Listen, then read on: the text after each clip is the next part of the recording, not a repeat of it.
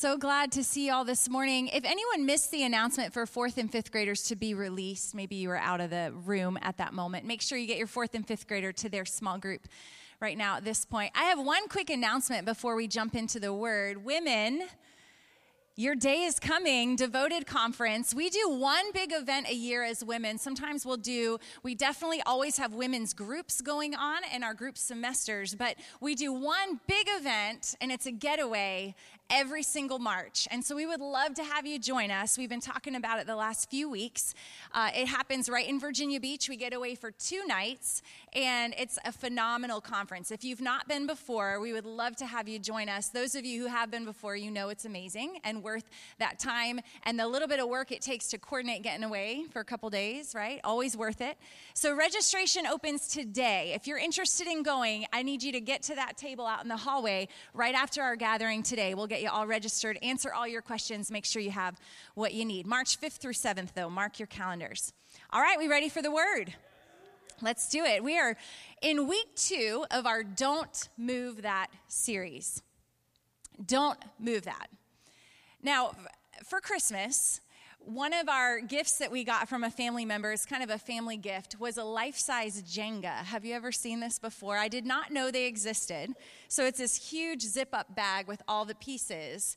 And it's a jenga that you could play you know maybe outside in your yard or we actually haven't used it yet.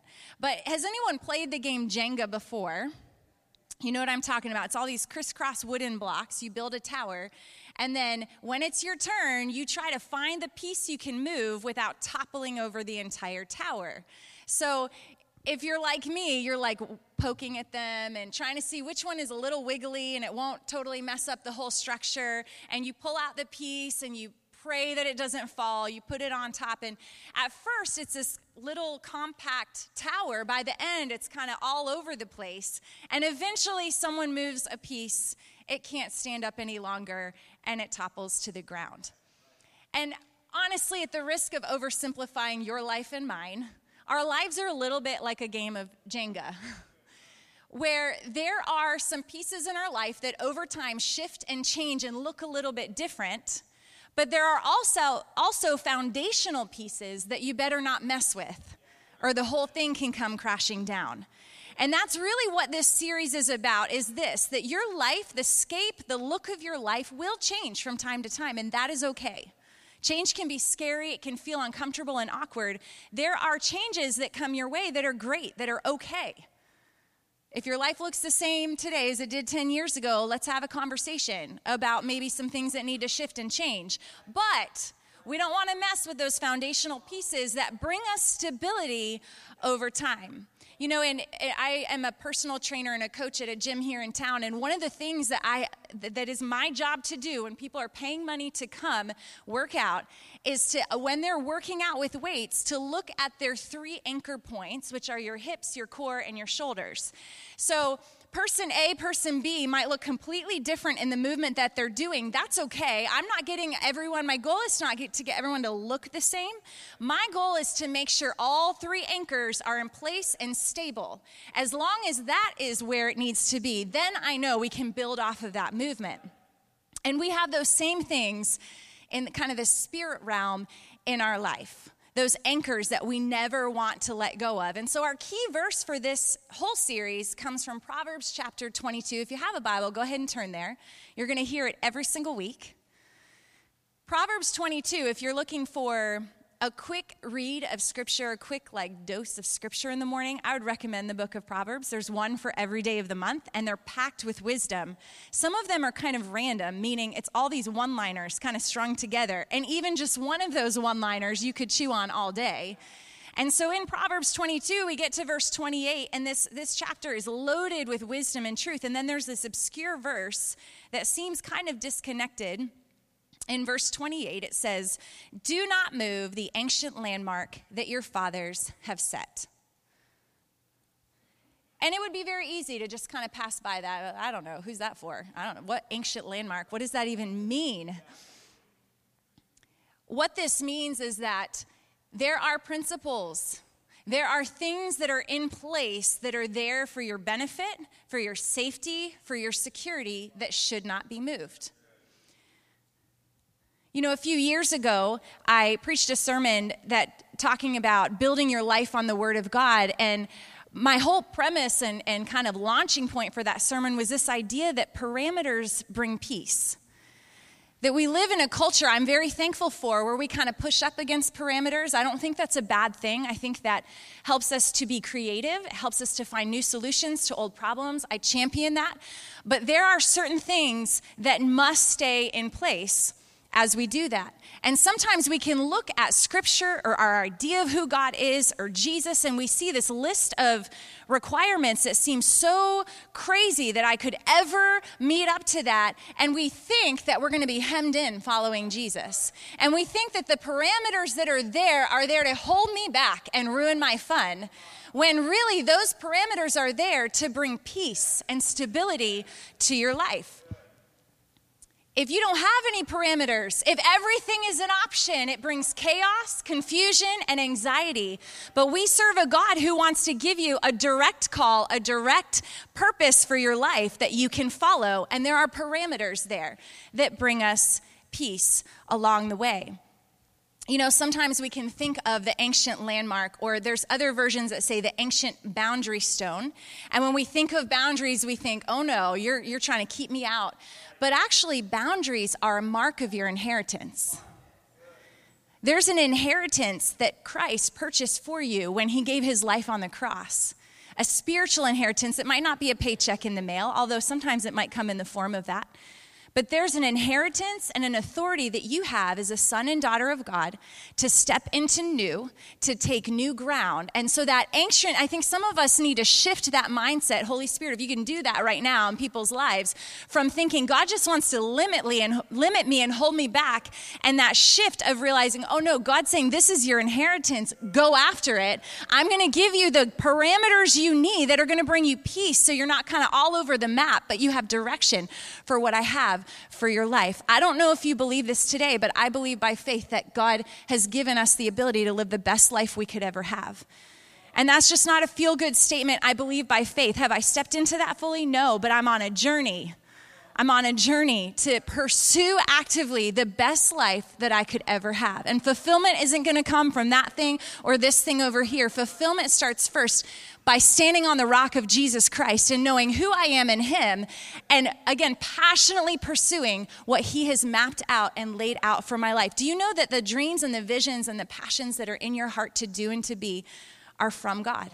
Unless they're sin, they're from God. Maybe he's put an idea in you to start a business or to create a movement or to whatever it may be. Could it be that that's from God and he has put that in you? And so he's going to give you what you need to make that thing happen. So this morning, honestly, I have the privilege of talking about my favorite topic ever, which is Jesus. Jesus, the ultimate boundary stone that should not be moved. Now, you know, before you tune me out and think, what are you going to say new here, lady? I have, you know, I know about Jesus. I don't have anything new to say. I just want you to know on the front end, I'm probably not going to say a single thing this morning that is news to you. But if you're anything like me, I need a constant reminder that He must be at the center. Is that because He's this egomaniac maniac God who wants to just take over my life? No, but if I want to build a solid, secure life, it must be on the foundation of Jesus Christ because He is the only thing that's immovable and unshakable. Immovable, unshakable. And so I think often we need to be brought back to center about why, why, why do I call myself a Christian? What, I, what am I even doing in this walk with God that we talk about? And so if that's you today, you're not alone. I'm in that boat with you and I need to be brought to center. Now, we're going to camp out quite a bit today in Galatians. I hope you brought your student hat today. I don't want to hear any griping about how much scripture we read because you're in church and we're going to read some scripture together.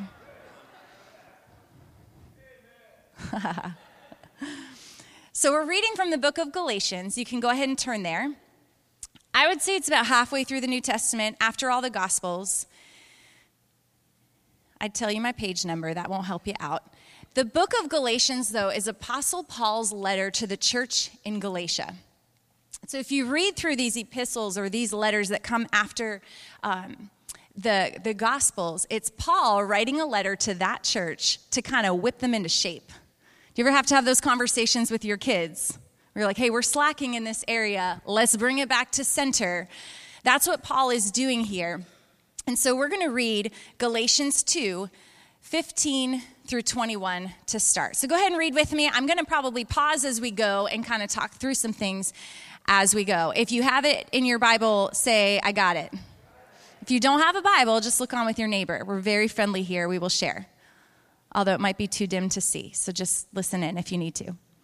Verse 15 he says, We ourselves are Jews by birth and not Gentile sinners, yet we know that a person is not justified by works of the law, but through faith in Jesus Christ. So we also have believed in Christ Jesus in order to be justified by faith in Christ and not by works of the law, because by works of the law, no one will be justified. Pause. Have you ever talked to someone who says the same thing five different ways? That's what Paul's doing here. Or read a book where the author like lets out their big thesis the first chapter and then the whole rest of the book you're like, why did I even keep reading? They're just saying the same thing. Paul is saying the same thing three different ways here. What he's saying is that a person cannot be justified by obeying the law, but by faith in Jesus Christ. What does it mean to be justified? A, a, kind of a corny way to remember that I learned as a kid that I've carried with me, it works, is justified means just as if I'd never sinned. Being justified is a miracle that happens when you put your faith in Jesus, where now you come with all your sin and all your shame and all your hangups and all your failures, and He washes you white as snow, we read in Scripture, clean slate, and suddenly you become justified, just as if I'd never sinned. Does that mean you'll never sin again? No, of course you will. But it means that there's always an open door of repentance, kind of like confession, like what we did this morning, where every day we can turn and walk away and continue following Jesus, justified. So, what he's saying is that you cannot be made righteous or justified by obeying the law, but by faith in Jesus Christ. This was new for these people. They already knew it. The church of Galatia already knew that this was true, but they had drifted back to their old way of thinking. Anyone ever do that? You got a New Year's resolution, I'm going to do this every single day. And by week two, it's very normal. You kind of drift away from that habit. You got to get right back on. Don't beat yourself up. Just keep going, keep trying, get right back on. That's what Paul is doing here. So, picking up in verse 17, it says, But if in our endeavor to be justified in Christ, we too were found to be sinners. Is Christ then a servant of sin? Certainly not. For if I rebuild what I tore down, I prove myself to be a transgressor. For through the law, well, I don't want to I don't want to get there yet. Okay. What Paul is saying in 17 and 18 that we just read is this don't go back to the law when you've already decided that the law only incarcerates you and doesn't have the ability to set you free or make you righteous. So he's kind of rebuking them and saying, I know you want to go back to the checklist. I know you want to go back to the outward fleshly reasons that you are a child of God, but those are null and void. The law holds no water anymore. You are now only righteous by faith in Jesus Christ. Verse 19 For through the law I died to the law so that I might live to God. I have been crucified with Christ. It is no longer I who live, but Christ who lives in me. And the life I now live in the flesh, I live by faith in the Son of God who loved me and gave himself for me. I do not nullify the grace of God, for if righteousness were through the law, then Christ died for no purpose. When we put our faith in Jesus Christ, we have now been crucified with him, not in the flesh, obviously. That's what water baptism, though, is all about. It's an outward symbol of an inward decision that now I am identifying with Christ's death so that I can walk in newness of life. So now, when I put my faith in Jesus and I say, My righteousness is as filthy rags, Jesus, you are the only one who can save me, who can set me free. Now, the life I now live in the flesh, I live by faith in the Son of God who loved me and gave himself for me. I don't know about you, but I used to read this scripture as a younger person, maybe, and and um, it is now Christ who lives in me. And I and it's like, is that this is a sci-fi movie? Like he just kind of comes in and takes over. And I'm here to let you know that's not what happens. You've probably already figured that out.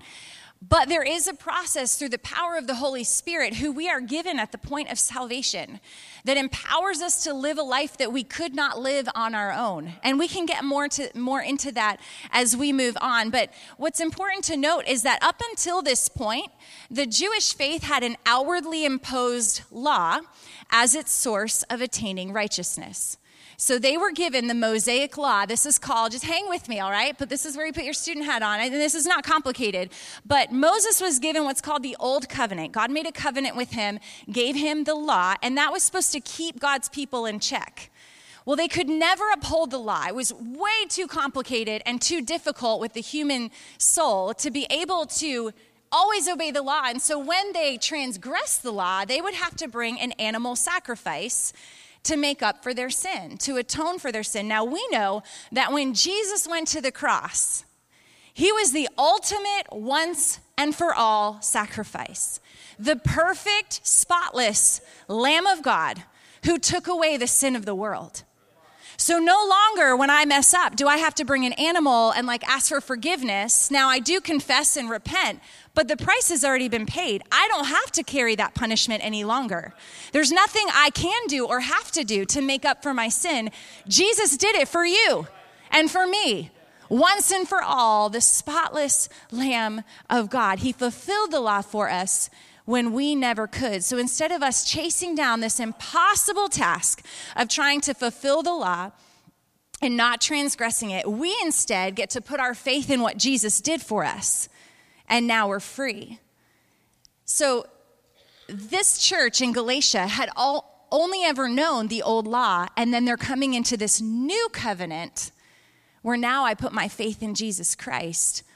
And the law was no longer an outward imposition, but an inward covenant, an inward transaction. In fact, it says the law is now written on their hearts. What does that mean? The law written on your heart. I don't know if you've ever read that. There's a scripture in Hebrews where it says, it's actually quoting all the way back to the prophet Jeremiah. Check this out. This is so amazing. The word of God is so powerful because you'll read stuff in the Old Testament that prophets before Jesus' time prophesied were going to happen through the Messiah, Jesus Christ. And then you see it happen in the New Testament. And this is an example of that where Jeremiah says, back in Jeremiah 13 33, I'm going to read it to you. For this is the covenant, he's prophesying. This is the covenant that I will make with the house of Israel after those days, declares the Lord.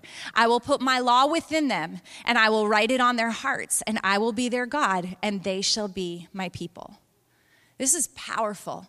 Jeremiah is coming from a time when the Mosaic law was all there was, and he's saying, There will be a day when I'm going to change the script and I'm going to create a scenario where no longer are they just my people who kind of do what I tell them to do and bring an animal when they screw up, but that I'm going to have a covenant relationship with them. And my law is no longer going to be outwardly imposed, but it's going to be an inward expression of my love for them and their love for me. That's what it means, the law written on your heart. It's talking about relationship. Now, if I can put it in kind of everyday terms, Think about any relationship in your life. All right, if you're married in the room today, if I just kind of, you know, don't commit adultery to not commit adultery because I'm not supposed to, okay. But I have a loving relationship and an exchange with my husband. At the point that that stops, the relationship eventually dies. You know, with my kids, I found that when they were toddlers and really young, my relationship with them, there, there wasn't really any kind of give and take. I mean, we would, you know, you cuddle, babies are so sweet and you cuddle them. But um, my teaching them what was right and wrong was very simple, very basic. You cannot argue with an 18 month old. You can't reason with a two year old. This is why I'm telling, I mean, you try to do that, and, and there is a, a level of teaching and understanding. But when your babies are young, you're very much like, no, And if you do that, this is a consequence. And there's really no discussion. You're not trying to have a heart connection. You're trying to teach them so that they don't run out on the road and die, right? When, when you're not there to grab them, they need to learn your no means no.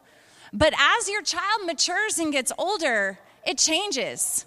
Parents, if you're not actively pursuing a heart connection with your kids, can I challenge you to do that?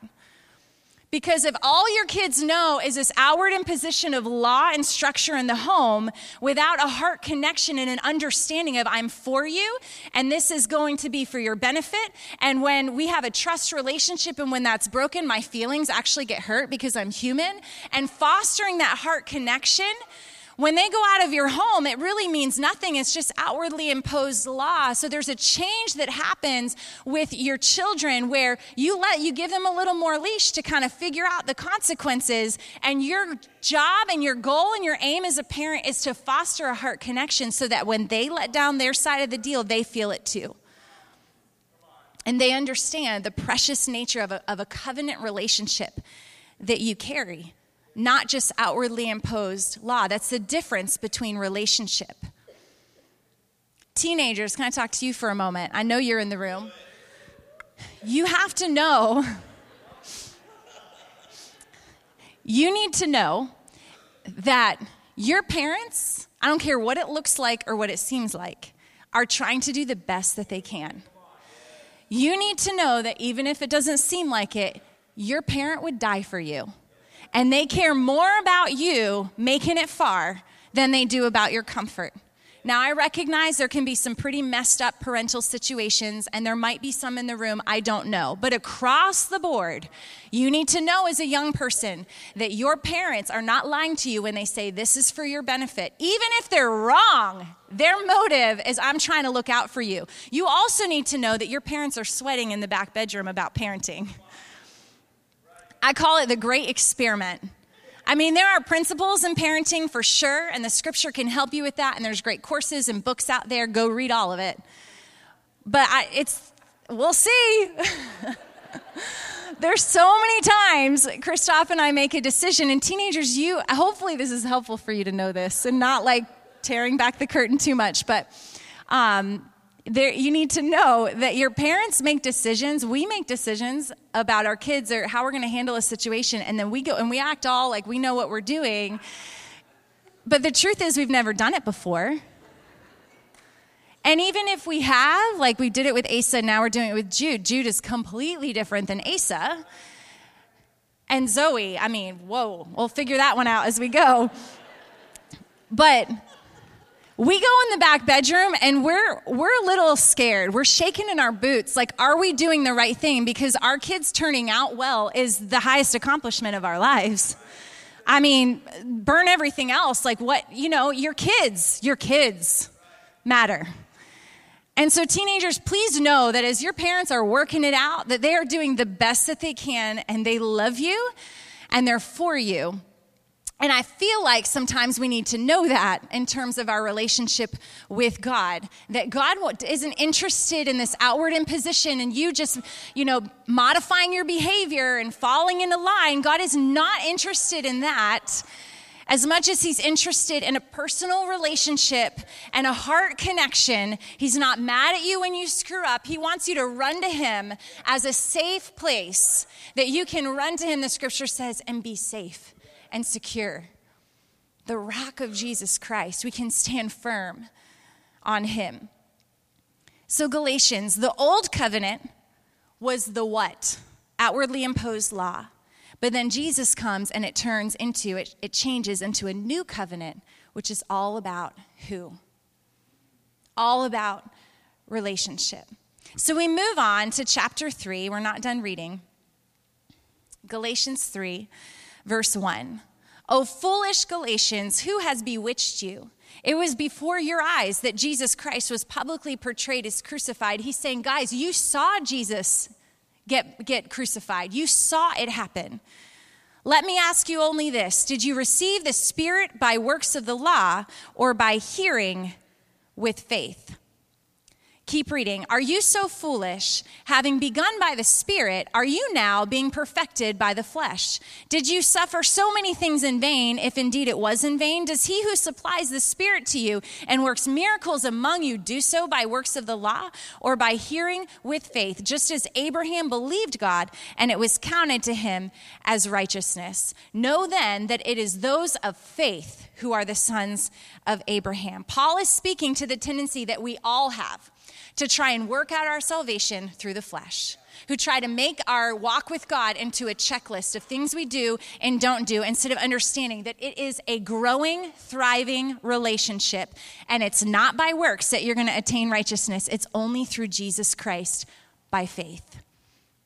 Verse 10 he goes on to say, For all who rely on works of the law are under a curse. For it is written, Cursed be everyone who does not abide by all things written in the book of the law and do them. No one, none of us can do that. None of us can fully obey the law, so we're under a curse. Now, it is evident that no one is justified before God by the law, for the righteous shall live by faith.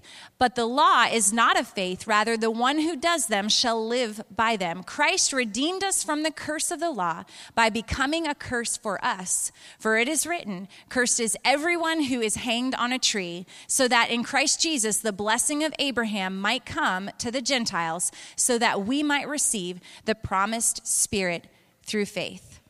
What is he saying there? We just read a lot of scripture. What he's saying is that the law takes faith out of the equation.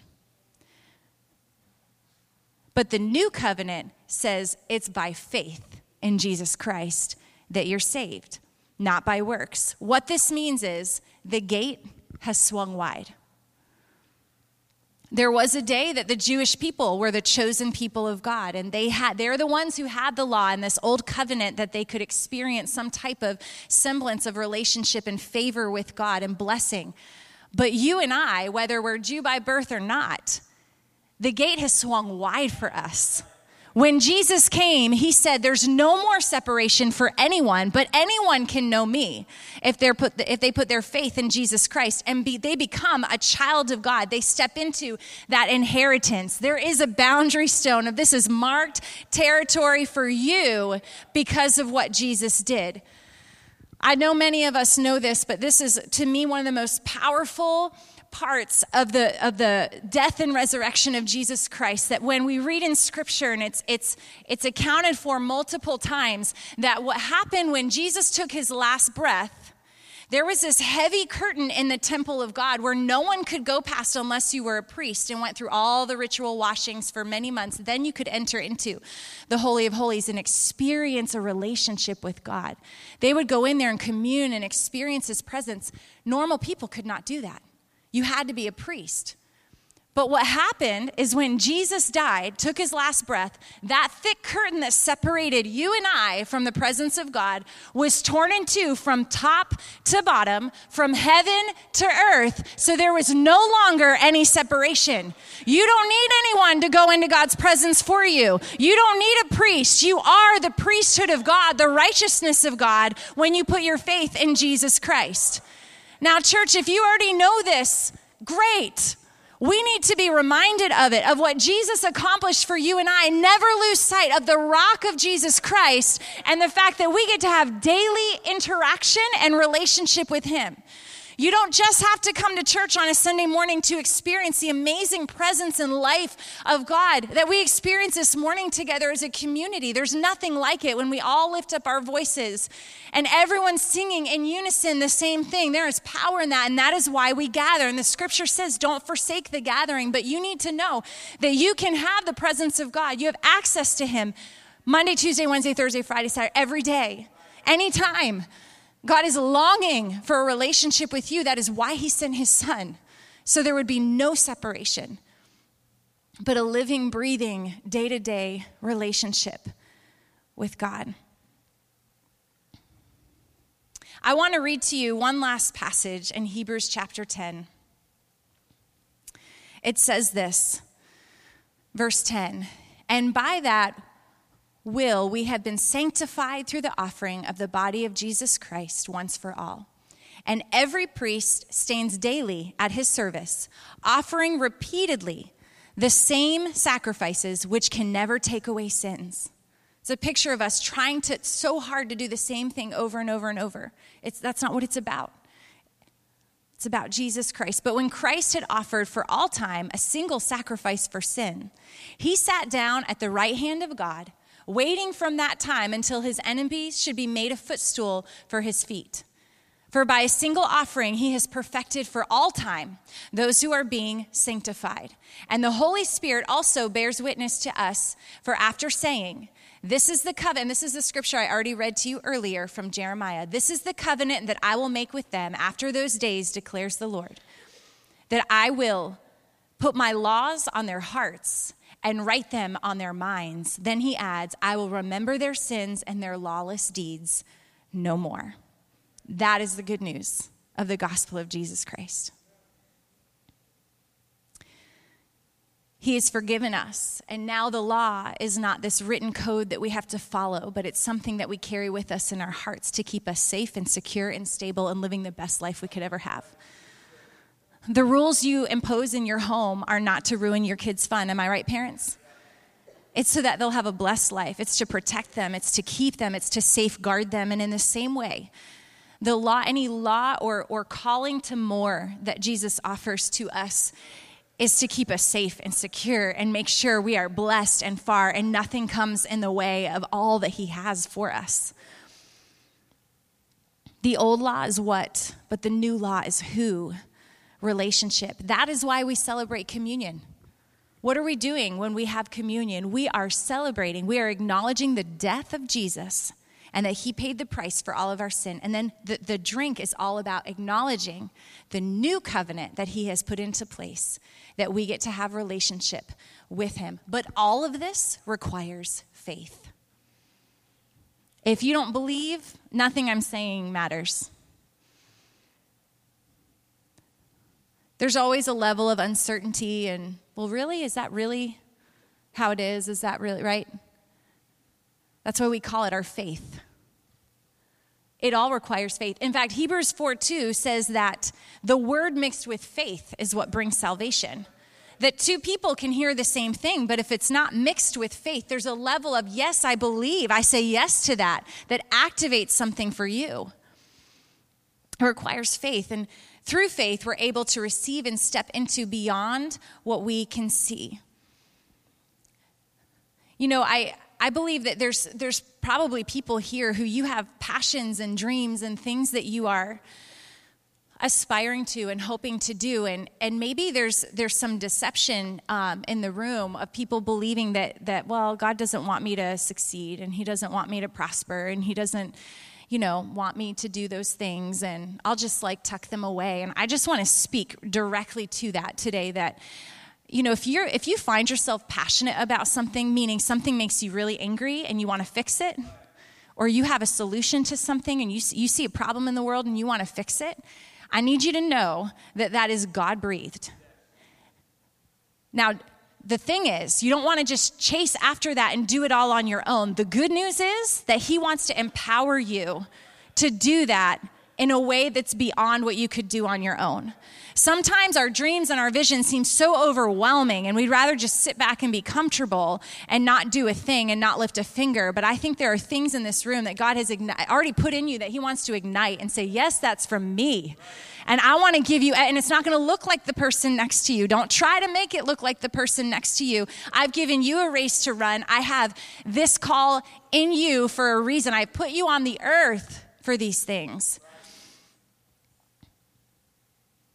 And so today as we talk about Jesus, I just I just feel like there needs to be a little bit of an adjustment in some of us. You know, I don't know if you go to a chiropractor or you know, maybe not, but I go to a chiropractor kind of regularly and it's super helpful to me and it's interesting. The first thing he has me do is lay on my stomach on a table and he checks out my feet, the length of my legs. And I don't feel like I'm walking with a limp. I mean, do I look like I'm limping? I don't know. But almost every time I go in for an adjustment, it's off and he'll feel around spine and figure out where the problem is. And of course he's asking me where there's pain or whatever. And that all helps him diagnose. And he'll just make a couple of adjustments. And then before i leave the room he checks the length of my legs. And he doesn't stop doing that until they're perfectly in line. And some of us, we have these little tweaks that are off kilter, like maybe God doesn't want me to succeed. Maybe He's not really for me. Maybe He doesn't really care about me. I don't feel Him. I don't hear Him. I just need to do this on my own. Whatever that is for you, and we get so used to it and we're kind of hobbling around with this with this pain, but we don't even notice it anymore because it's just the way I do life.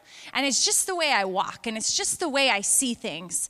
And I believe that, that as we revisit the, the topic and, the, and the, the truth and the reality of what Jesus accomplished for us and what that means for us today, I believe there, there needs to be like an adjustment in some of us that we could walk securely, that we can walk without pain, that we can walk without a limp, that we can even maybe start to jog and run again because there's been an adjustment and a tweaking, spiritually speaking. Could you stand to your feet? I,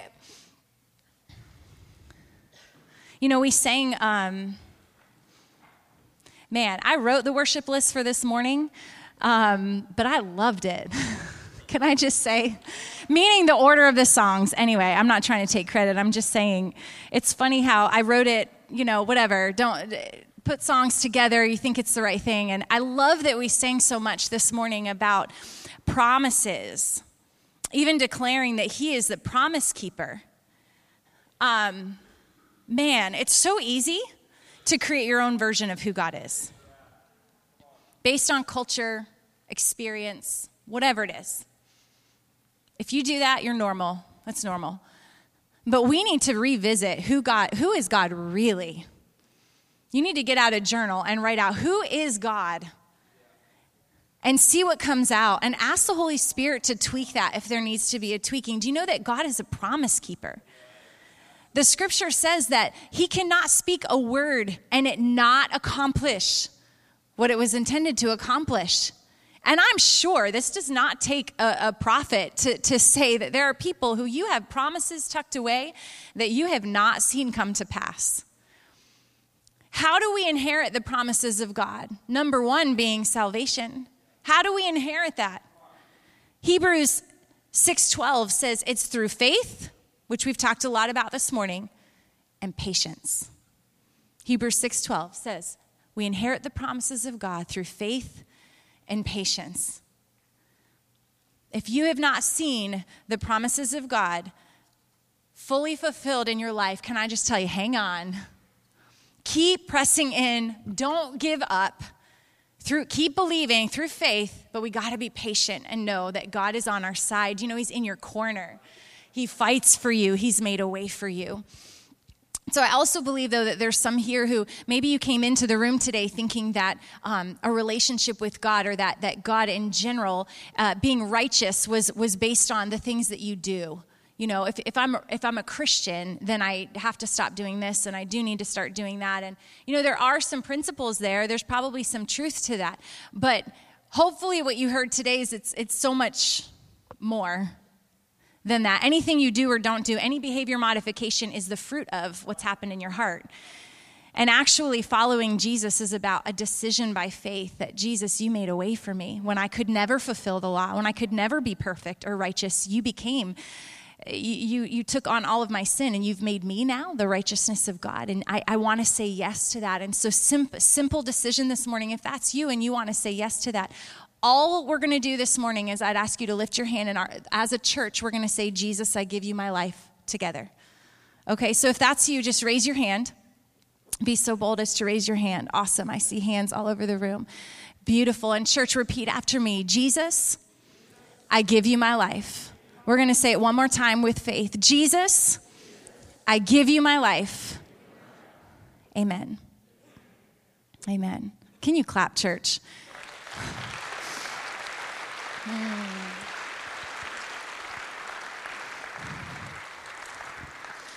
That one small decision, which by the way you make every day, you don't it's not that you won't you know go to heaven someday or know god if you don't say that those words every day. You're secure in the hands of god. But every day we make the decision Jesus, I give you my life. Every day we come back to center we get those legs, you know, even again. Jesus, I give you my life. I'm not building a life for myself. This is not a Tanya show and everything I can accomplish. The purpose of my life is to give you glory.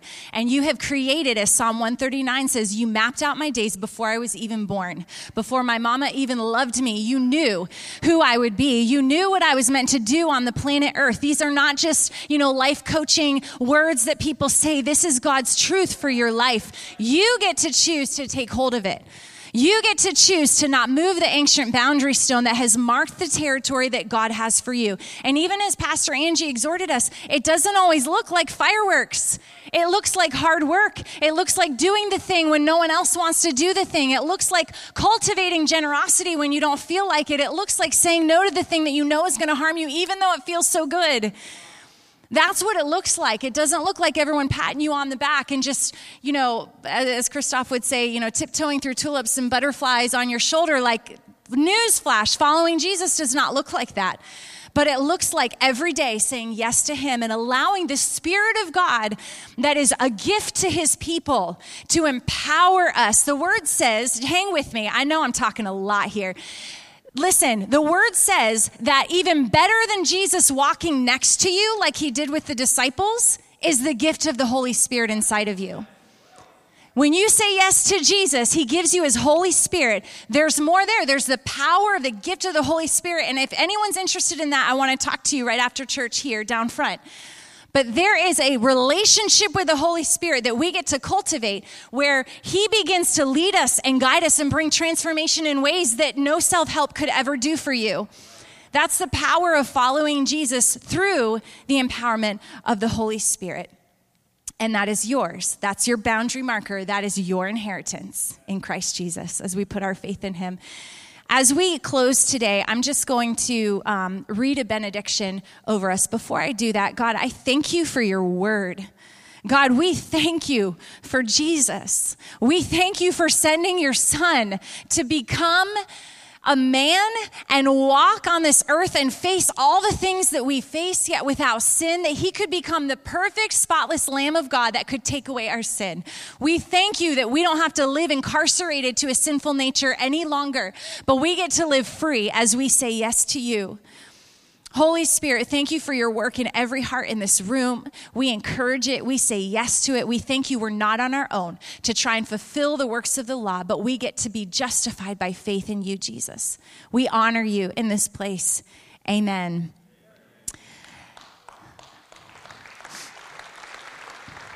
Amen. So before you go, May we be people who embrace the new covenant relationship with Jesus every single day May we have our feet firmly planted on the immovable, unshakable rock of Jesus Christ. And may we remember that with Jesus, it only gets better.